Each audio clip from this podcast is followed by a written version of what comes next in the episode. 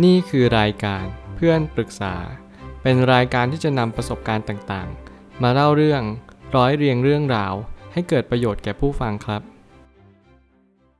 สวัสดีครับ ผมแอดมินเพจเพื่อนปรึกษาครับ วันนี้ผมอยากจะมาชวนคุยเรื่อง หาแรงบันดาลใจได้จากไหน มีคนมาปรึกษาว่า มีเรื่องอยากจะได้คำตอบชัดเจนนะคะ ไม่มีแรงบันดาลใจในการทำอะไรเลยตอนนี้ รู้สึกแย่ไปหมด เราจะหาแรงบันดาลใจได้จากไหนบ้างคะ ผมก็เลยมีความรู้สึกว่า ออการหาแรงบันดาลใจเนี่ยมันสำคัญมากเหมือนกัน สมัยก่อนผมก็มีความรู้สึกว่าชีวิตที่ขาดแรงบันดาลใจ มันก็เหมือนขาดความสดชื่น หรือว่าขาดเป้าหมายไปดีๆ นี่เอง ผมมีความรู้สึกว่าในการที่เราใช้ชีวิตเนี่ยแรงบันดาลใจเป็นสิ่งที่สำคัญมาก บางทีเราอาจจะหาแรงบันดาลใจจาก Facebook จากเพื่อน แต่บางทีมันอาจจะไม่ชัดเจนมากพอ บางทีเราลืมไปหรือเปล่าว่าแรงบันดาลใจมันเป็นแค่เริ่มต้น จริง ๆ มันมีหลังจากนั้นอีก ผมคิดว่าในการที่เราจะเรียนรู้ว่าแรงบันดาลใจคืออะไร มันต้องใช้เวลาสักพักหนึ่ง แล้วก็การที่จะหาแรงบันดาลใจ มันก็ไม่ได้ง่ายขนาดนั้น เพราะว่าทุกครั้งการใช้ชีวิตคือการหาแรงบันดาลใจ และก็แรงผลักดัน ทุกสิ่งทุกอย่างมันคือแรงบันดาลใจสำหรับเราอยู่แล้ว มันไม่ได้จำเป็นว่าจะต้องหาจากไหน ตัวเราเนี่ยแหละ ก็จะเป็นแรงบันดาลใจที่สำคัญที่สุด ก็คือเป็นต้นกำเนิดที่ดีที่สุดของเราเอง แล้วก็แรงบันดาลใจหาได้ทั่วไป ก็คือการที่เราจะรู้ว่าแรงบันดาลใจคืออะไร มันสำคัญมาก ผมจะบอกว่าแรงบันดาลใจคือสิ่งที่ทำให้เรามีความรู้สึกดีขึ้น มันทำให้เรามีชีวิตมากขึ้น แล้วมันทำให้เราอยากใช้ชีวิตต่อไปมากขึ้น ตรงนี้แหละมันทำให้ทุกคนก็ต้องตามหาแรงบันดาลใจเพื่อที่จะผลักดันในชีวิตต่อไปอีก แต่จริงๆแล้วมันมีหมด 3ลำดับการขับเคลื่อนก็คือ 1. แรงบันดาลใจ 2. แรงผลักดัน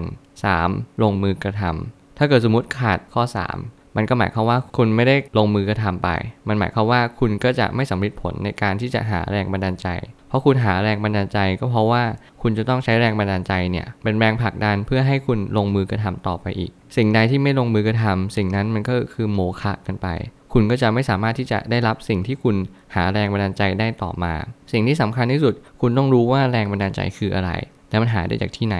ถ้าเกิดสมมุติคุณรู้แล้ว นั่นคือคำตอบที่ดีที่สุดก็คือตัวของคุณเอง คุณไม่จำเป็นต้องไปหาที่ไหน คุณต้องรู้ว่าสิ่งที่สำคัญที่สุด คุณต้องบอกตัวเอง คุยกับตัวเองทุก ๆ วัน คุยตัวเองกับประมาณว่าเซลฟ์ทอล์กคือประมาณว่าคุยตัวเองว่าวันนี้ฉันต้องการอะไรจริง ๆ พรุ่งนี้ฉันต้องการอะไรต่อไป และฉันต้องรักตัวเองในวิธีใดบ้าง ไม่อย่างนั้นเราก็จะไม่สามารถรู้ได้เลยว่าแรงบันดาลใจคืออะไร แล้วมันก็จะหลงทาง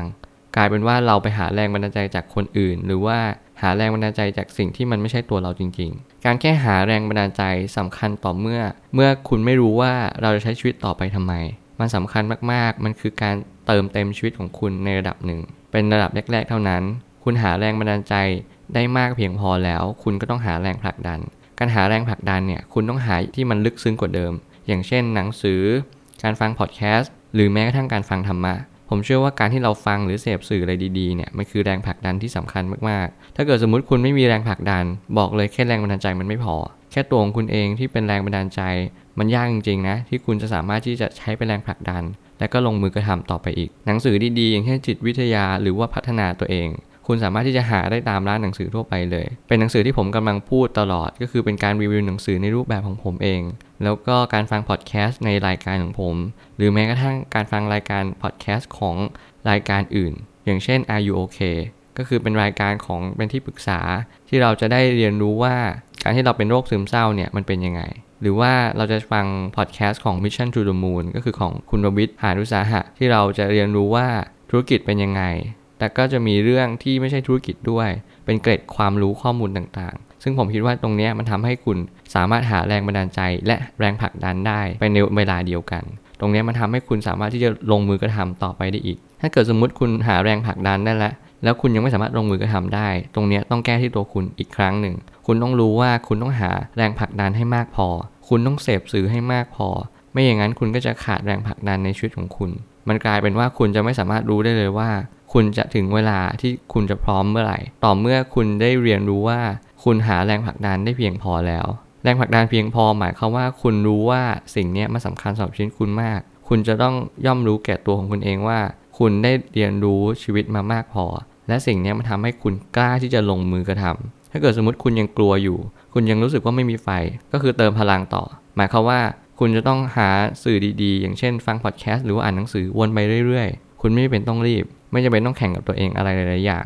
เพราะว่าบางทีแรงบันดาลใจมันคือพลัง แรงผลักดันมันคือตัวที่จะพุชคุณขึ้นไป และการกระทำนั่นแหละ ก็คือตัวที่คุณสามารถที่จะเดินได้ด้วยตัวเองแล้ว จริง ๆ มันก็คือสภาวะโฟล์นั่นแหละ คือคุณสามารถที่จะทำมันได้โดยง่าย คุณไม่เป็นต้องอึดอัดกับมัน แต่ถ้าเจอแรงบันดาลใจแล้วก็ต้องหาแรงผลักดันต่อไปเนี่ยคือสิ่งที่สำคัญ จุดที่สำคัญคือหลายคนชอบมองว่าหาแรงบันดาลใจมันก็จบละ คุณไม่ต้องไปหาที่ไหน มันไม่ใช่ คุณต้องหาแรงผลักดัน อย่างที่ผมบอกไปก่อนหน้านี้ สิ่งที่สำคัญเลยใช้ชีวิตประจำวันยังไงสำคัญมาก การฝึกวินัย มีความพยายาม มีความอดทน ตรงนี้มันเป็นตัวเกื้อหนุนมาก ที่ให้คุณกล้าที่จะลงมือกระทำสิ่งที่สำคัญในชีวิตคุณอย่างเดียวก็คือ การลงมือกระทำเท่านั้นเอง ไม่มีสิ่งใดที่ขาดการกระทำแล้วจะสำเร็จผล คุณต้องทำในทุกๆวัน การฝึกวินัยสำคัญมาก ตื่นนอน เก็บที่นอน หรือแม้กระทั่งทำอะไรก็ได้ที่คุณทำเป็นกิจวัตรประจำวันเพื่อคนอื่น และเพื่อตัวคุณเอง ผมคิดว่าตรงนี้มันเป็นสิ่งที่สำคัญจริง ๆ ที่ทำให้คุณมีแรงบันดาลใจในชีวิต